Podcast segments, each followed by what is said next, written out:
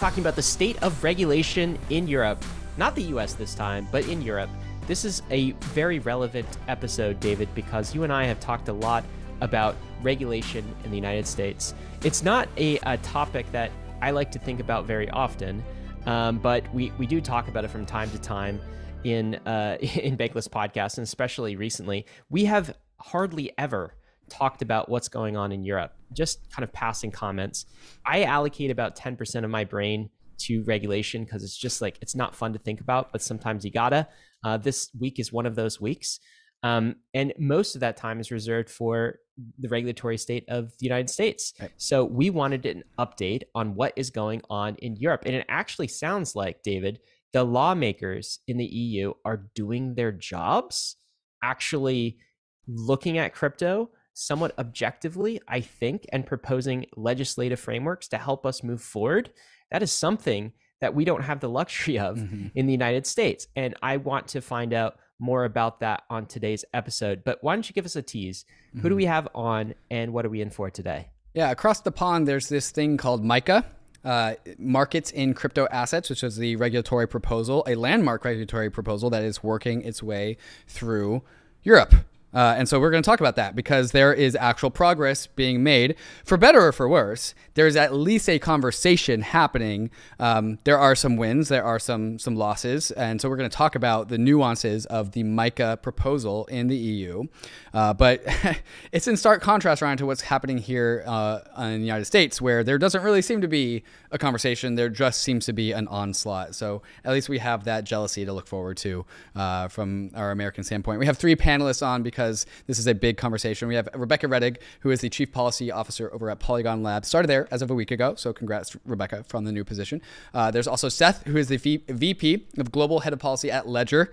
Ledger, the hardware uh, wallet company, of course, that everyone knows. If you did not know that it is a France-based company, now you know. Uh, and also Patrick Hansen, uh, Director of EU Strategy and Policy at Circle. Uh, and so these people combined probably know as much as there is to know about the state of crypto digital asset regulation in the European Union. And so we are going to get up to speed with what is going on across the pond as it relates to digital asset regulation and what can we really learn from the actual progress that's actually happening at least somewhere in the world, if not the United States. And I, you know, I could comment further, but I don't think we should, David. I think maybe uh, us dumb Americans should just um, stop commenting and bring on our guests. And we're about to do that. But before we do, we want to thank the sponsors that made this episode possible, including Kraken, our recommended exchange for 2023. Kraken has been a leader in the crypto industry for the last 12 years. Dedicated to accelerating the global adoption of crypto, Kraken puts an emphasis on security, transparency, and client support, which is why over 9 million clients have come to love Kraken's products. Whether you're a beginner or a pro, the Kraken UX is simple, intuitive, and frictionless, making the Kraken app a great place for all to get involved and learn about crypto. For those with experience, the redesigned Kraken Pro app and web experience is completely customizable to your trading needs, integrating key trading features into one seamless interface. Kraken has a 24 7, 365 client support team that is globally recognized. Kraken support is available wherever, whenever you need them, by phone, chat, or email. And for all of you NFTers out there, the brand new Kraken NFT beta platform gives you the best NFT trading experience possible. Rarity rankings, no gas fees, and the ability to buy an NFT straight with cash. Does your crypto exchange prioritize its customers the way that Kraken does? And if not, sign up with Kraken at kraken.com earnifi.com slash bankless. How many total airdrops have you gotten? This last bull market had a ton of them. Did you get them all? Maybe you missed one. So here's what you should do. Go to Earnifi and plug in your Ethereum wallet, and Earnifi will tell you if you have any unclaimed airdrops that you can get. And it also does POAPs and mintable NFTs. Any kind of money that your wallet can claim, Earnifi will tell you about it. And you should probably do it now because some airdrops expire. And if you sign up for Earnifi, they'll email you anytime one of your wallets has a new airdrop for it to make sure that you never lose an airdrop ever again. You can also upgrade to Earnifi Earnifi Premium to unlock access to airdrops that are beyond the basics and are able to set reminders for more wallets. And for just under $21 a month, it probably pays for itself with just one airdrop. So plug in your wallets at Earnifi and see what you get. That's E A R N I dot F I. And make sure you never lose another airdrop. Welcome, Bankless Nation, to this panel about the state of crypto asset regulation over in the EU, talking all about this MICA proposal. On the rightmost side of the screen, we got Seth, who is the VP Global Head of Policy at Ledger. Below Seth, in the bottom right corner of your screen, we got Rebecca Rettig, who is the Chief Policy Officer at Polygon Labs. Rebecca, congrats on the new position. Uh, and then in the bottom left corner, we got Patrick Hansen, who is the Director of EU Policy and Strategy at Circle. Seth, Rebecca, and Patrick, welcome to the show. Thank you guys so much for, for being here. Thank you. Yes. Thanks so much for having us and for touching that topic of EU regulation. Yeah, and so just to, to really kick things off here, uh, Ryan and I are going to be dunces when it comes to this. So we're really looking to you guys to really help us understand what's going on here. Uh, and so, uh, Rebecca, just picking one of the three, I'll, I'll start with you. Uh, the state of crypto regulation in the United States is kind of a mess. Uh, how's it going across the pond? It's going much differently in the EU. Um, I think we have to take it back to where Mika really started. Um, this really grew out of the introduction of Diem slash Libra back in 2017. And I think real work started to be done on MiCA in about 2018. And, um, and you guys say Mika, not Micah. Excuse me. I don't know. Maybe Patty will correct me, but what is I the right pronunciation? Give it to I've always I've always said Mika. Mika. All right, I, perfect. I also say Mika because it's markets in, in... crypto assets. So it's... ah, consensus. We're already Mika. making progress. This is great. Yeah. All right. All right. Sorry for interrupting.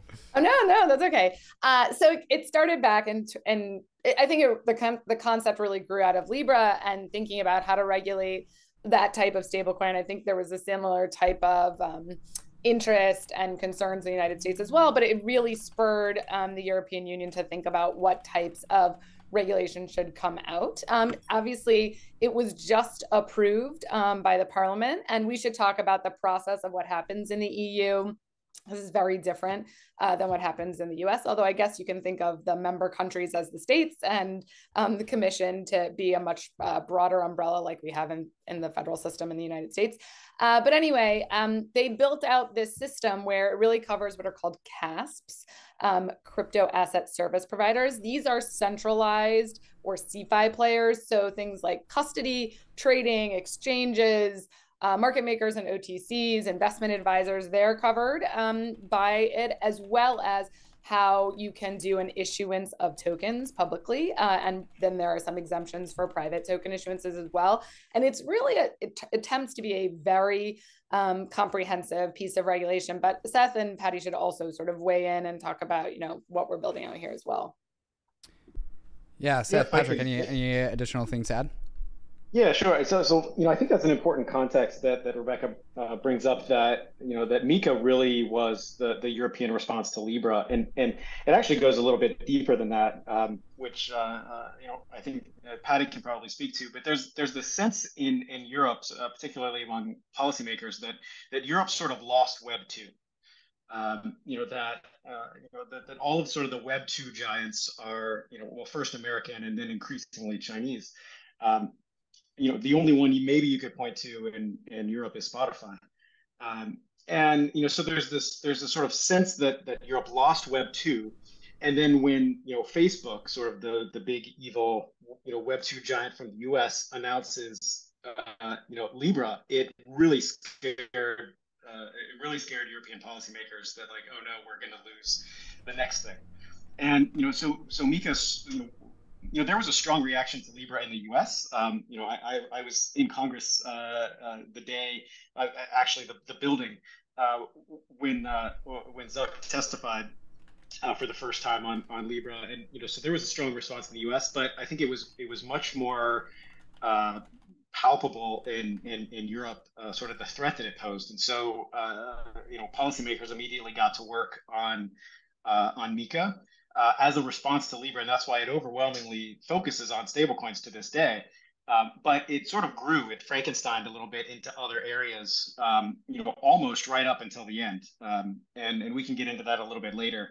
Um, you know, but that's it's you know that's sort of the origin of of, of MiCA, uh, and uh, I think a lot of but, why it's sort of structured the way it is. So Seth, really quick, just to double click on that point before we hear from Patrick on that. So you're saying part of the impetus for this uh, MiCA legislation is actually the U.S.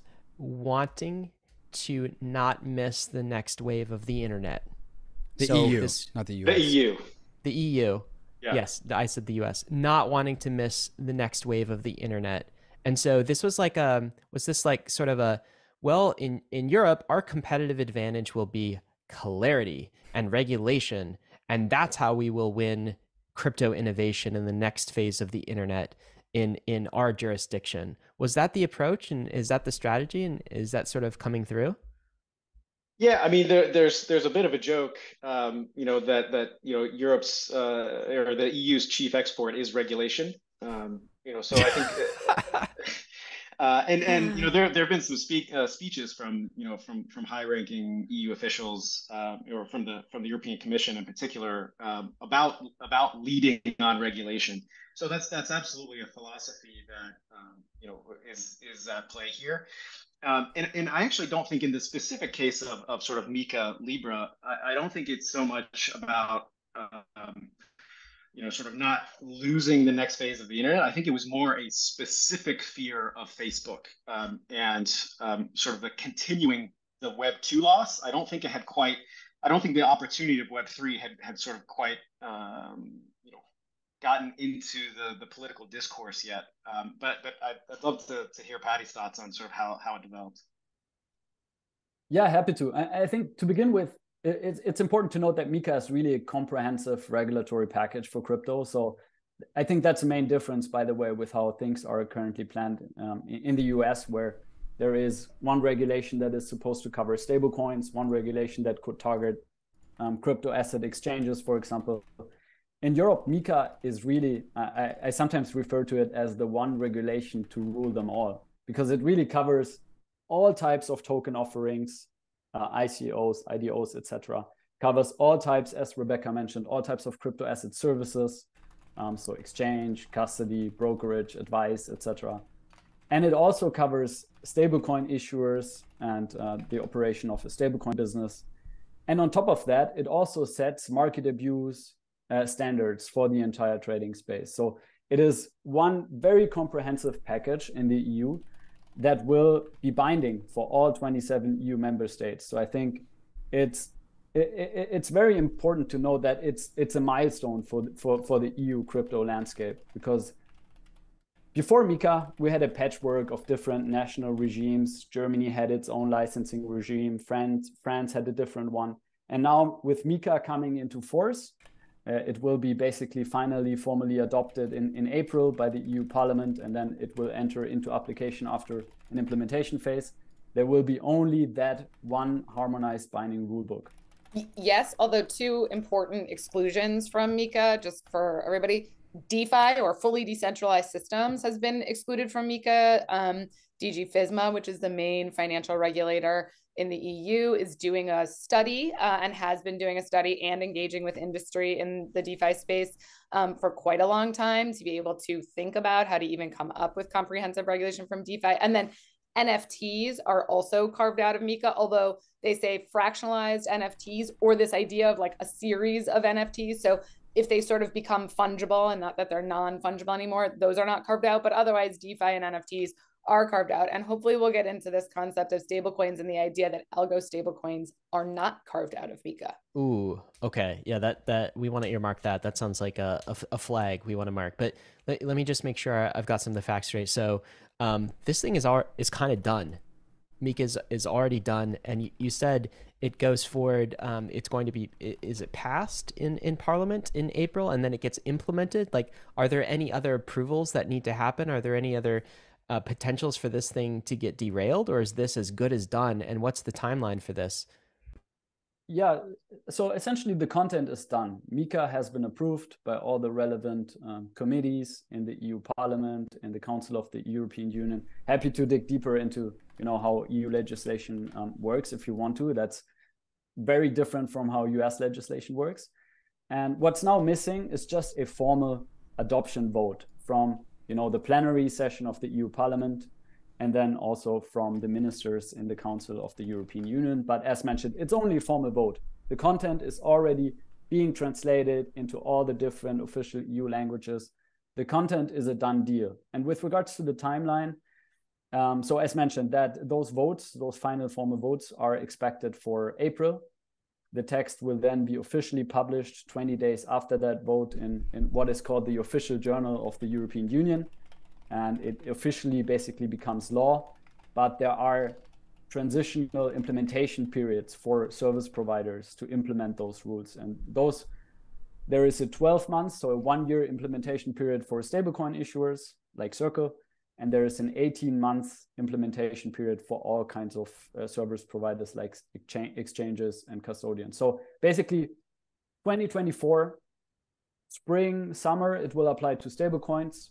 And uh, autumn towards the end of 2024 it will apply to every every other so uh, basically company in, in, the crypto space. So i just want bankless listeners to to hear that. That that's why we're, we're having this this episode on mika is this thing's done and we really need to understand it. And i think understanding this context will will help us understand maybe the rest of the the, the world's uh, regulatory posture maybe even including the us but this thing is done. It's moving towards the implementation phase. And we have hard dates 2024 uh, of when this thing is going to to kick in. For asking about the uh, perspective of uh, the United States, um, well, I guess congrats for to the EU for getting something done.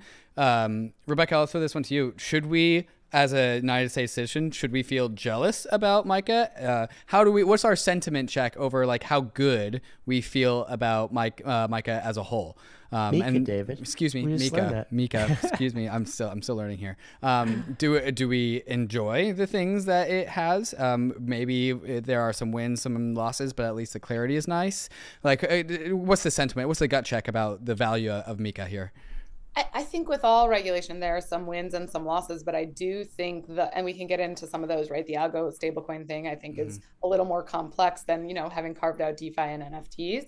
Um, I do think it's a great example to look towards, especially mm-hmm. for what Patty said, how comprehensive it is. Now, it is about 380 pages, and they were going to vote on it in February, but because it takes so long to translate such a comprehensive bill into 27 different languages, it's it, they postponed it to April but it does really cover things and it covers all the things we talk about in regulation like you know how to custody something um, notice and disclosure rules aml um, even things like sustainability and talking about environmental impact which we think a lot about safekeeping um, the amount of reserves you need to have. So all the different types of regulatory issues that we talk about in the us are covered by mika um, and it has been i think even an example for other non EU countries overseas um, in this idea of let's regulate centralized actors first and then continue to learn about these more novel applications. Um, somewhat more crypto native and decentralized and then figure out how to build that out later because the UK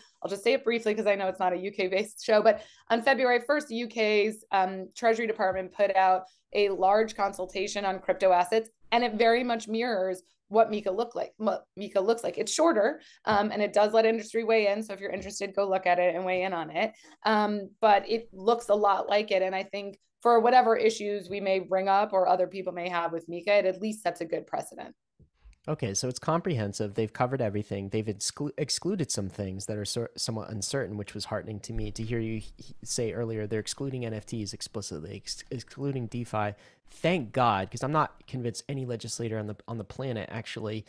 I don't even think the crypto industry knows enough to to uh, propose any sort of rule set for these things. So it's it's too early to do that.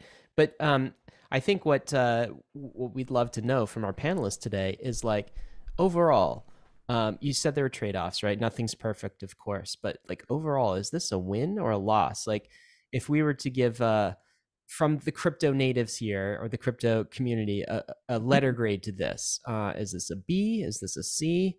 Like, what are we talking here? And maybe it varies depending on kind of the categories. Like, maybe it's a, a B in, in stable coins, but um, maybe for like, well, maybe it's not for algo stablecoins maybe that's like a d minus or something i'm curious first your take on this uh, give us some letter grades for, for these categories to, to help us know where, where the wins and losses are rebecca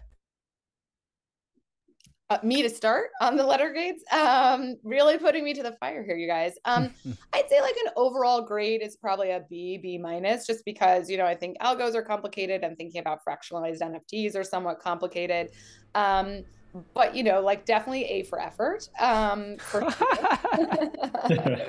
um, and I will say, uh, you know, a lot of the European regulators have spent a long time learning about some of the more complex and crypto native aspects here, like DeFi and the like.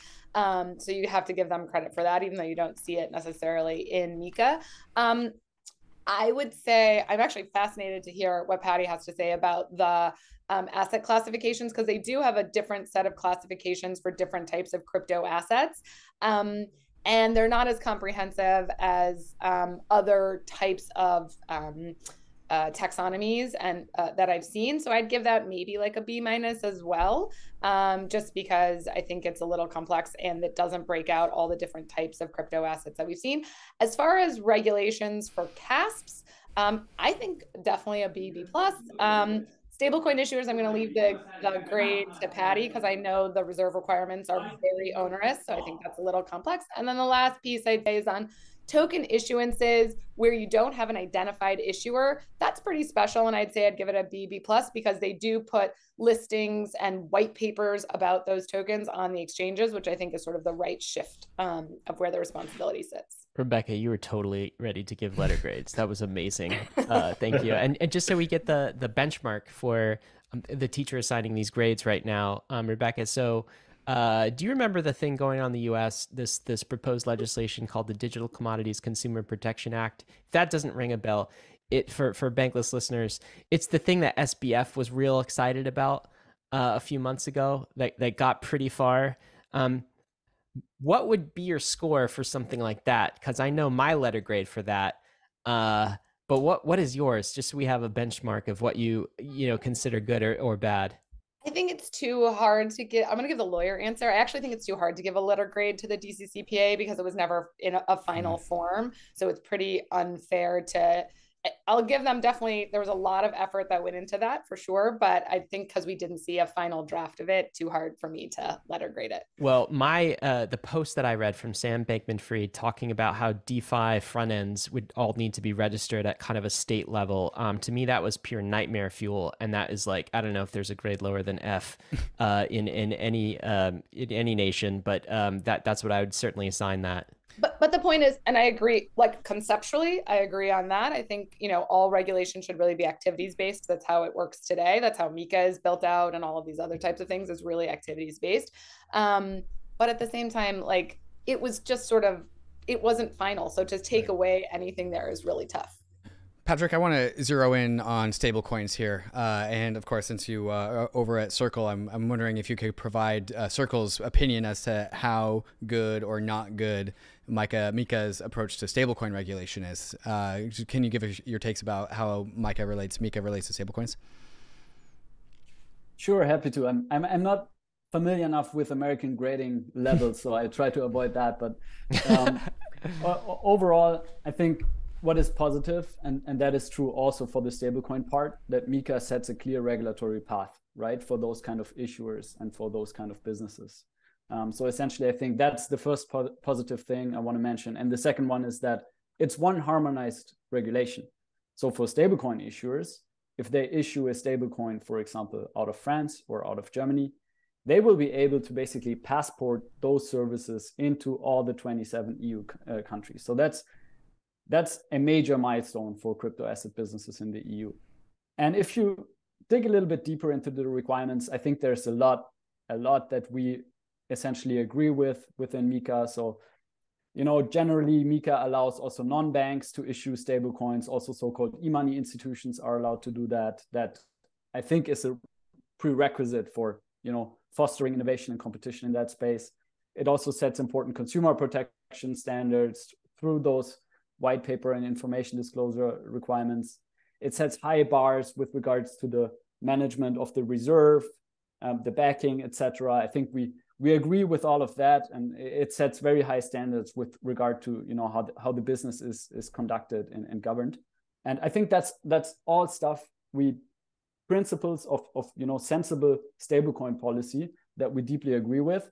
There are single requirements that um, in, in, in our opinion and in, the opinion of, of, of, many others could counterbalance and counteract those benefits and that could stifle stablecoin innovation in, in, in the EU. And I think we're all aware of, for example, those issuance limits based on, for example, a transaction amount and transaction volume of non-euro stablecoins in the European Union.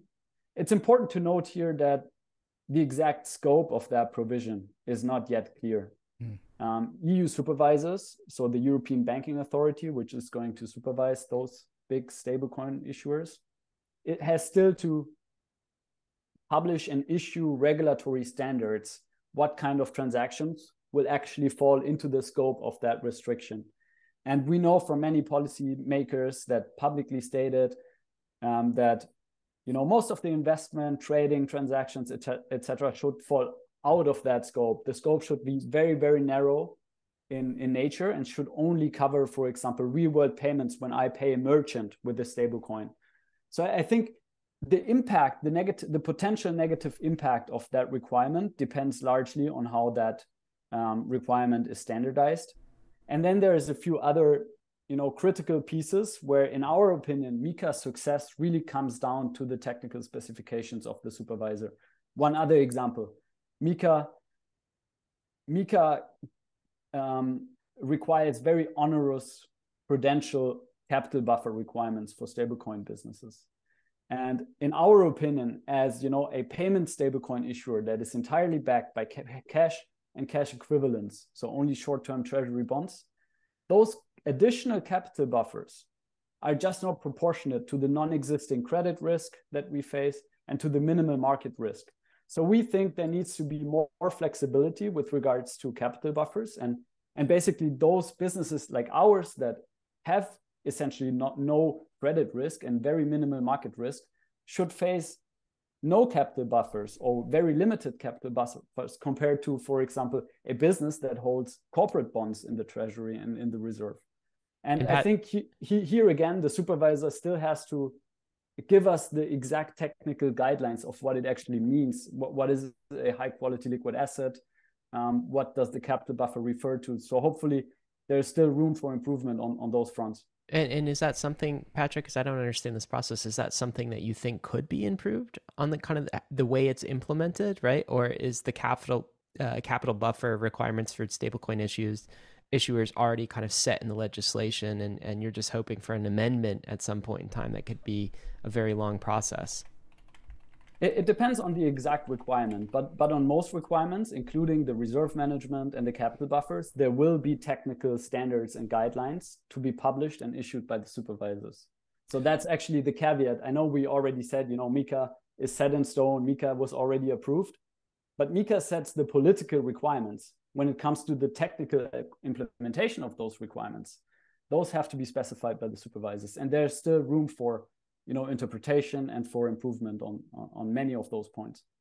Well it, yeah. it's sorry go ahead rebecca. No and just about like a quick gloss on patty's point there's also eba and esma who are you know two other eu type regulatory bodies. And in addition to the country specific or member state specific regulations for implementation they're going to put out a set of sort of like regs that you will have that give a gloss over um, what uh, MiCA sets out in terms of some of the more nuanced requirements as well. Okay and so and it sounds like really the stance here is that there's perhaps some frustration from Circle or other stablecoin providers that the capital requirements are more onerous than what they should be but perhaps to give them the benefit of the doubt, like we can start by over uh, asking, and as the EU and other agencies become more comfortable with crypto, they can start to pull back those requirements. That seems like a reasonable place to start. Is that fair? Yeah, definitely. I think it's it's. I mean, it it's so great to have you know a clear regulatory path mm-hmm. to just to comply with and there is still, I mean, as mentioned, there's so so much room for improvement still. MiCA will also be revised. Then in one and a half years from now, there will be a first report, a review of MiCA saying, you know, this works well, this works less well. What should we change? What could be added? Or and so I think MiCA is obviously a first is probably the first comprehensive regulatory framework for crypto assets in the world published by a major global jurisdiction um, and it's you you you don't get always everything right at, at, at the first draft, right? So there, there is room for improvement for sure. Yeah. Well, again, just stark difference to what we're used to inside the United States. The fact that there's paths forward. Again, I'm, I'm very very jealous of. There's one aspect uh, that we that you uh, talked about that I want to go back to, uh, uh Patrick, um, uh, and I want to know how actually codified this is. The notes that I have here is that uh, Mike MiCA limits the daily average number of transactions and trading volume of stablecoins to one million dollars and 200 million in euro. I think these are the notes that I have. And so there's restrictions on non-euro denominated stablecoins inside of the EU as a result of, of MiCA. Uh, is this just the EU trying to protect its own uh, own denomination, which I mean makes sense from a nation state perspective? Is that really what's going on here? Yeah, that actually that provision was added last minute mm. into the legislative process by you know some member countries that were concerned um, for monetary sovereignty reasons, so they added that provision.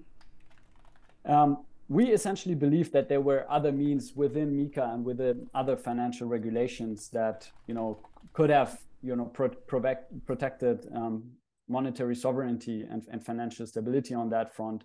And as mentioned earlier, I think it, it, it really comes down if you look at the specific wording of that provision it refers to transactions per day that are associated with uses as means of exchange. And essentially, you know, the impact of that requirement comes down to what will the supervisor say? What is a transaction that is associated with uses as means of exchange?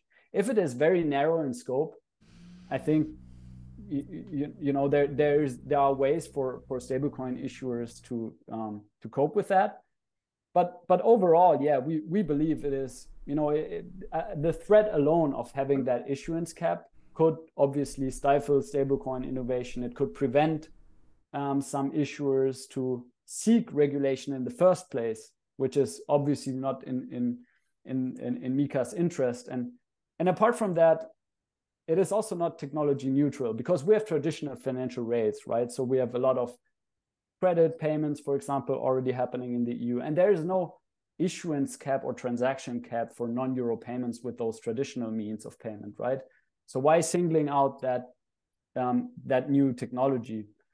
Um, so yeah, overall, we are optimistic that in the so-called level two supervisory guidelines and specifications, we can, you know, somehow make sure the scope is as narrow as possible.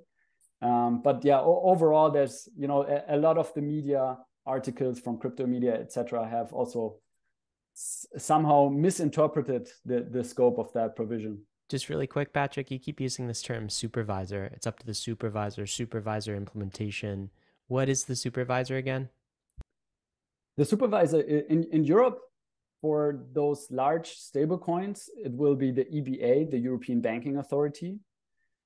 And it will be basically the financial authority that will have to make you know sure that those requirements are basically followed by those companies oh i see so a supervisor is some sort of regulatory authority institution inside exactly. of the EU. So like maybe an equivalent of like FinCEN or something is uh, exactly in the US. It would be the SEC, the CFTC, etc.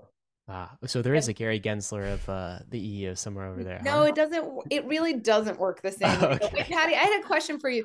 Do you think that the last minute edition of that was meant to protect the digital euro? Because that's how I thought. That's why I thought it was put in there from a long term perspective. I, I don't know about that to be honest. I I, I I'm I'm pretty sure the main concern was you know monetary sovereignty, but that's I'm not sure in which way it could be linked to the digital euro. I'm I, I don't know. Hmm. We, I mean, you're right. The, we do see the monetary sovereignty point really pulled through on MiCA. So for something like asset reference tokens, which uh, refer to certain types of other currencies, um, uh, fiat currencies, um, the central there's a provision that says the central banks can actually pull or cancel those types of asset reference tokens if they think it threatens monetary sovereignty. Um, so the central banks do still have a lot of power under MiCA, notwithstanding how strong the um, regulation may be in terms of allowing different types of assets and giving a path forward. Well, and I think the the fear here is, uh, you know, somewhere around ninety seven point or ninety nine point seven percent of stablecoins in circulation are denominated in U.S. dollars, and and zero point three percent are denominated in euros. And so the fear was, uh, you know, MiCA comes along uh, you know, uh, legalizes um, they're called e-money tokens, but basically fiat-backed stablecoins in in the EU.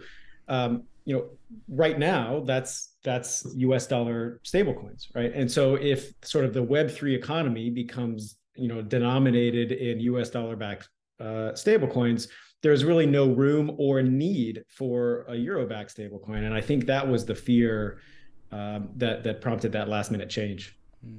I'm glad they're scared. Honestly, I like I want jurisdictions to compete um, against one another for the best crypto regulation legislation. I hope that's the outcome.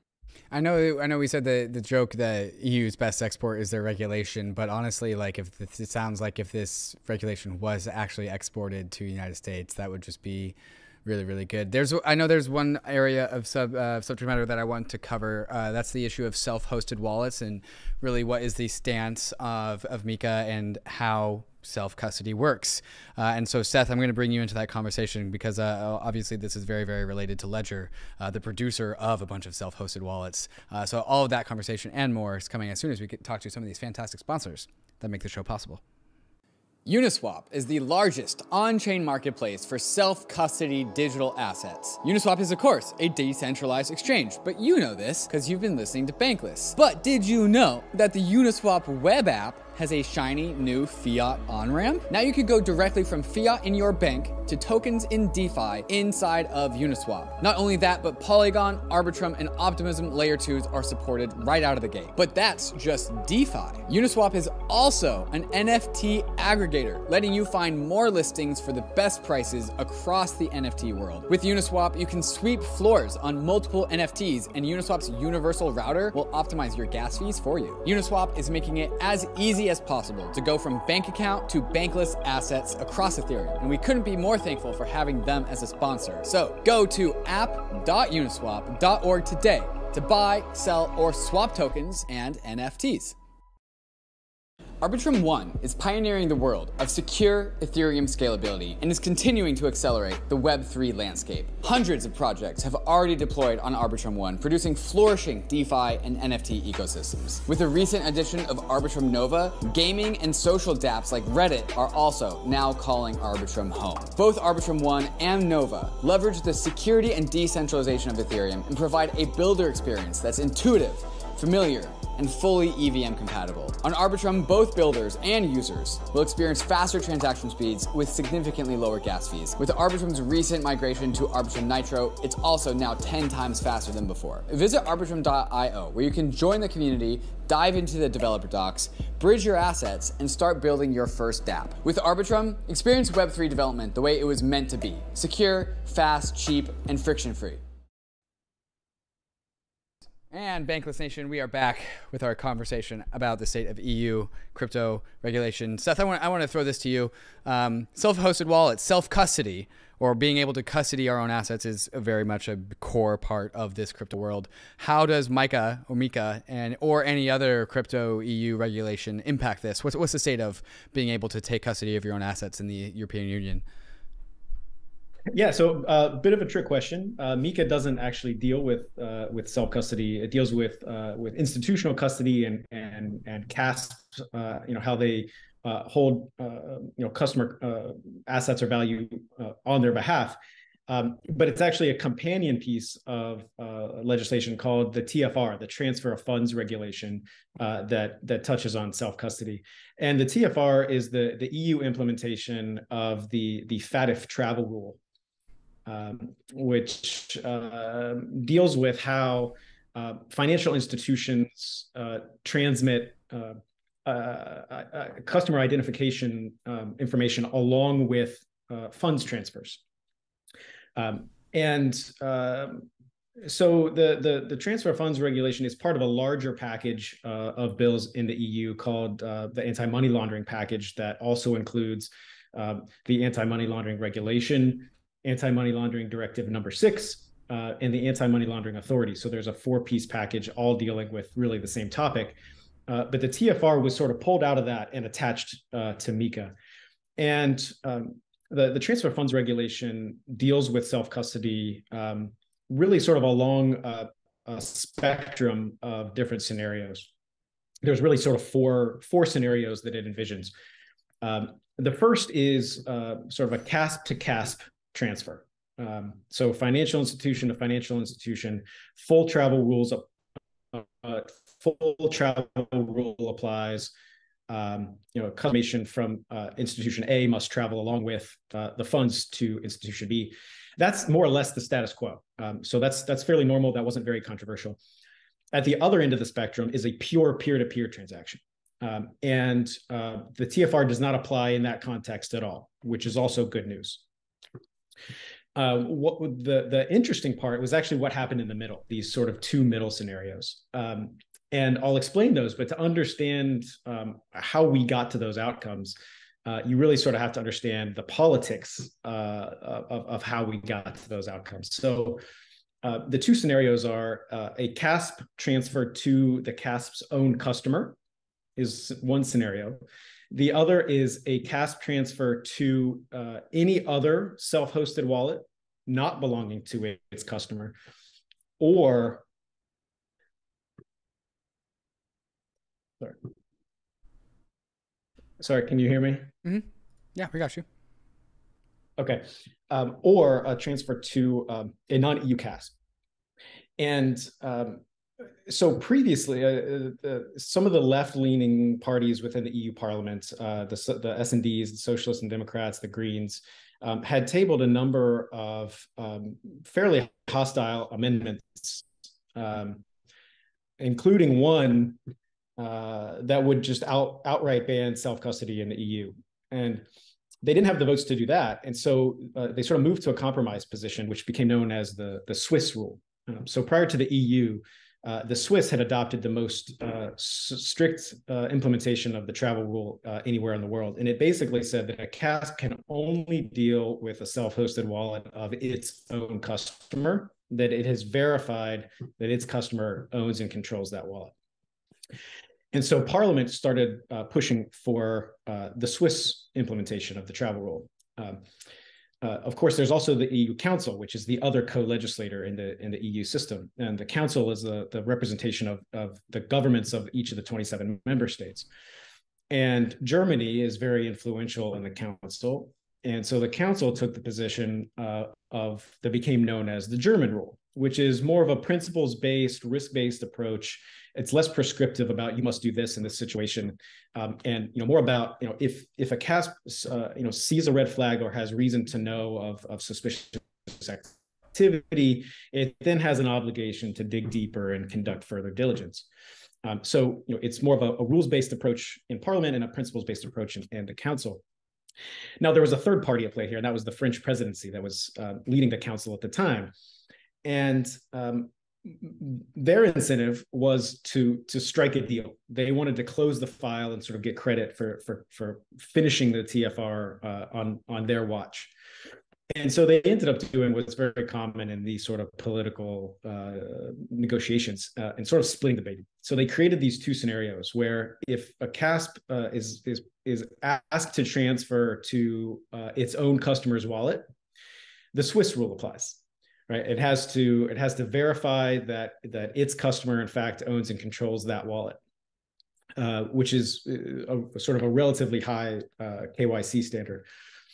But then in a situation where the CASP is being asked to transfer to any other third party or a non-EU CASP, then the German rule applies, and the risk and, and it's a risk-based risk-based approach, which is actually a lower standard. So you get this sort of strange scenario where a CASP dealing with its own customer that it already has a relationship with has a higher KYC standard than dealing with a random third party or even another financial institution.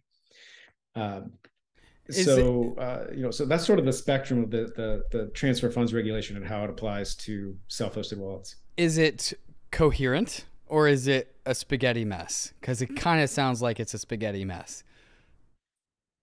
I mean, you know, I think where it ended up, uh, you know, doesn't make a whole lot of sense, um, and I think it, it, it sort of reflects that that sort of ugly sausage making of the political process. Mm-hmm. Um, but it's a it's a heck of a lot better than you know the original uh, you know proposed alternative of just outright banning self custody in the EU. Um, thankfully, that didn't happen. Okay, I, I can't. I just can't imagine like so. Um, It sounds like the outcome wasn't bad. You know, maybe maybe the B minus again kind of outcome. It could have been a lot worse. Sounds like the process I, was I, bad. I can't imagine um, that anyone would think in the EU that this would be an export, a regulatory export from the EU if they were planning to ban all self custody wallets. Like, how would that allow you to catch the next wave of the internet? Um, it, it seems like from uh, what you guys are describing, the process is not just about, hey, we want it, we want to capture the next phase of the internet and support innovation. It is sort of the similar effect of what we see in in the U.S. Um, process, which is like um, we're worried about giving too much control to this non-state actor crypto thing. Is is that part of like was there some f- kind of fear injected into this process? Like wh- where where where is that spirit? Where, where's that ideology coming from? That's true. That I think uh, uh, globally there is a fear about losing government power when you don't have state backed fiat currency um, as a medium of exchange or something that uh, citizens use. So that pervades for sure in at least certain countries in Europe. Um, I also think that the gloss, especially what Seth was talking about with the TFR, on the implementation of this FATF guidance, the concerns about illicit finance with crypto are the same everywhere. And so TFR is, you know, when you look at MiCA by itself, it does, it makes sense it's very comprehensive, as Patty said, those kinds of things. Yes, it may not be perfect. Um, but when you get to the illicit finance side of things, it does feel very challenging for regulators across the globe, given the decentralized nature, the pseudonymous nature of self hosted wallets and things like that. So you do have to separate them a bit when you're thinking about at least the export issue. And for sure, all governments uh, and state actors don't love crypto because it does undermine or could undermine government authority. Guys, we are sadly running out of time here, and there's so much more that we could have talked about. We could have talked about DeFi and NFTs. Uh, I kind of just want to zoom out and talk about this tweet that uh, Patrick share, uh, put out not too long ago, which was uh, I'll read it here US crypto is innovate, but somehow doesn't manage to regulate. Uh, but EU crypto regulates, but somehow doesn't manage to innovate. Patrick, can you talk about the inspiration for this tweet and what you meant by it and uh, what we should learn and glean, uh, glean out of this uh, this tweet here? Yeah, happy to. I think, I mean, as as Seth and Rebecca have said, I think it's you know part of the EU regulatory culture to have that ambition to regulate first, to regulate comprehensively, and to also export that kind of regulatory framework to all over the world. And that is that is not only true for crypto, but that has been part of you know the EU's tech regulations in the past, and also also other non non tech and non financial regulations that concern whatever uh, crops or you know um, chemicals or, or, whatever. And um, the EU has been very successful with that in the past. If you look at, for example, look at what are the privacy policies of US tech companies? Those are primarily formed by EU's GDPR regulation. The same is true for, for example, hate speech policies and and and and, and for many other domains. So so the um, US is literally doing like a copy paste of good EU regulation? Not even essentially copy pasting, but there's just a lot of global companies that adopt or end up adopting EU regulations because they want to target the EU market. It's actually a phenomenon that has been coined by one um, Columbia professor in New York as the Brussels effect. That basically the EU is somehow ruling the world through regulation. And the TLDR is basically the EU internal market. It's the biggest internal market in the world, 450 million people with a relatively high, you know, purchasing power. And so all companies all over the world want to target those customers in the EU. So there's just and setting in, the standard for the world. Exactly. In order to be able to target those customers, you have to follow EU rules. And since most companies don't want to set up, for example, different pro- production policies, but they har- harmonize how they how they operate, many companies all over the world end up adopting EU rules.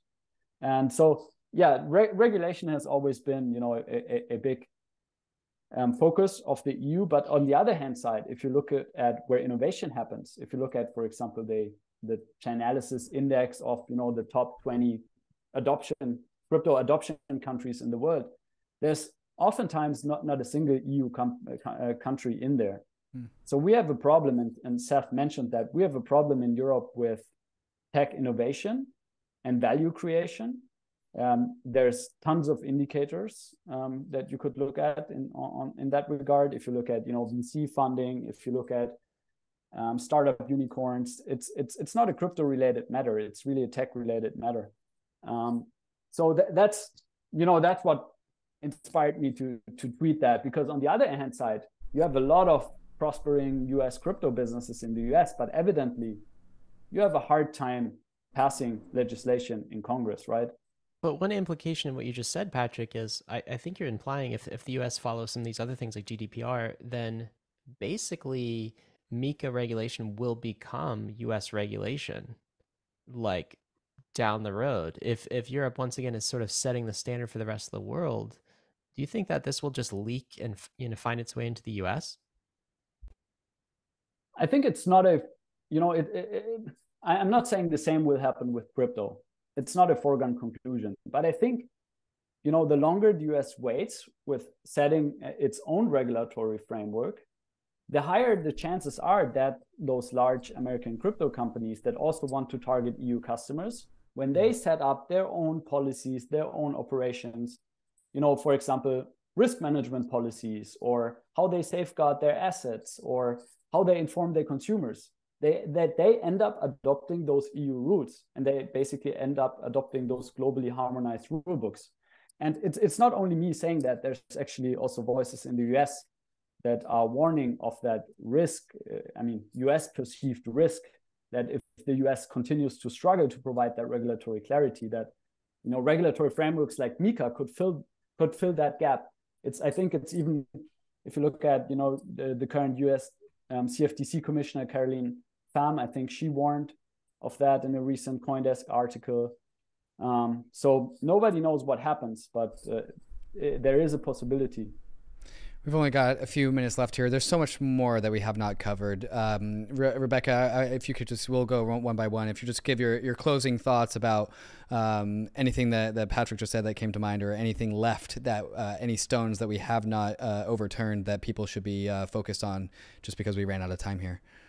I do, yeah. I, I, mean, I agree with um, Patty and with what you know others have said publicly that there MiCA is at least good to look towards um, as a way to set out a framework for one token issuances and two um, with respect to the types of obligations that needs to be on CASPs or CeFi, as we call it, you know, a little more colloquially. Um, I think the challenge in the US, so just to put a gloss on it, is like in the EU, they don't have this idea of like, this is a security, this is a commodity, and these are the people who have jurisdictions, and there's a jurisdictional fight over it, which is what I think has held the US back a little bit, is that we have is that we have these really strong classifications for different types of assets in the US, and we've had this jurisdictional fight for many years. It's not the same type of thing in Europe. So but also it took Europe a number of years, right? We said it happened in 2017, 2018, and it just passed at the end of last year. It's a multi-year process and it's still not implemented yet. So I am hopeful um, because there are a number of policymakers, both in the House and the Senate, who are looking to build out strong regulatory regimes um, that look similar to this, or at least you know have these similar types of ideas that really are based on consumer protection and market integrity. And I am hopeful we will achieve that. And I'm at least grateful that MiCA is out there as a path forward in the EU. Seth, what other stones have we left unturned that you would advise people go down to investigate if they want to learn more? Yeah, well, so I think you know, sort of responding to the the, the innovation versus regulation uh, discussion and, and and Patty's tweet, um, you know, I think there, there's a temptation for you know for for particularly European policymakers to sort of look and, and see, you know, oh look, you know, these big U.S. companies are adopting our our rules and, and sort of pat themselves on the back, right? But there's a there's a cost uh, to that, and and sort of being the first to regulate and, and regulating comprehensively comes with a cost and and you know, i think where that shows up is um, if you look at some statistics um, you know uh, if you look at the 20 largest tech companies in the world tw- uh, 12 are american 8 are chinese 0 are european and if you zoom out a little bit more uh, if you go back to like around the year 2000 um, not just tech, but uh, but you know the hundred largest companies in the world. I think 41 were European. Uh, today, that number is 15. At that rate of decline, by 2032, it could be zero. Right. So, you know, regulation comes at the cost of innovation and and the value creation. Um, you know, that is the reward of innovation. Right. So, um, you know, I, I think that aspect uh, gets overlooked a lot, right? Regulation means everyone has to do the thing the same way. And if everyone is doing the thing the same way, no one's coming up with new and better ways to do it. Um, you know, and so I think that's, you know, as, you know, America may struggle a little bit to sort of find the right approach, but I think um, it, it's actually smart to take, uh, take its time um, and, and to not be so quick to sort of close all those doors and say, you know we the government have determined what is the optimal way for this industry to to grow and operate and and foreclose uh, you know future better uh, possibilities and you know i think overall you know at the at the top of the show uh, you know you asked sort of what the you know overall grade was for uh, for MiCA. And and you know, I think where it ended up is you know is about right where Rebecca put it, B minus. Um, and you know, I think that's because it was directionally correct in in the end, right? It focused on the centralized aspects of the industry, CASPs, exchanges, centralized stablecoin issuers, uh, token offerings. That made sense. Um, but I, you know, I maybe have you know a bit of uh, a bit of PTSD toward uh, you know the actual legislating process because there were many many attempts and proposals to do much worse things in MiCA that we luckily narrowly avoided. Um, so one example uh, was sort of the, the and, and, this made a big splash at the time. Uh, it was almost a year ago, but there was a proposal uh, to ban proof of work in MiCA uh, in the European Parliament. I heard about this. It came four votes short of passing the European Parliament. Wow.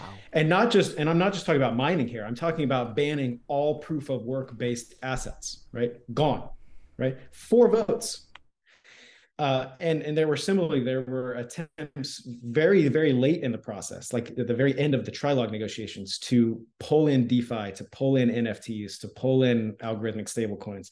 Luckily, we dodged those bullets. But the people that wanted to do that still want to do that, right? Before MiCA one even finished, there are already calls for MiCA two, and I think that's the the sort of the biggest uh, the biggest risk is that you know if if the EU just stopped at MiCA, I think that would be a pretty good result for the industry, provide certainty, industry could grow. But it's not just MiCA. Um, right there, there's level two texts. Um, so the sort of regulatory rules for for MiCA and the TFR are just getting started, and there's this whole constellation around MiCA of sort of related regulations. There's uh, DORA, the uh, Digital Operational Resilience Act. There's the DLT pilot regime. There's the whole AML package. Um, there's um, the EU green taxonomy and uh, retail rules that are coming. And each of those will in turn have its own level two texts, right? And so we're talking about thousands and thousands of pages, and the cumulative weight of all of that and the cost of complying with the cumulative weight of all that is extraordinary which gets back to my original point, which is why there the zero large tech companies in Europe.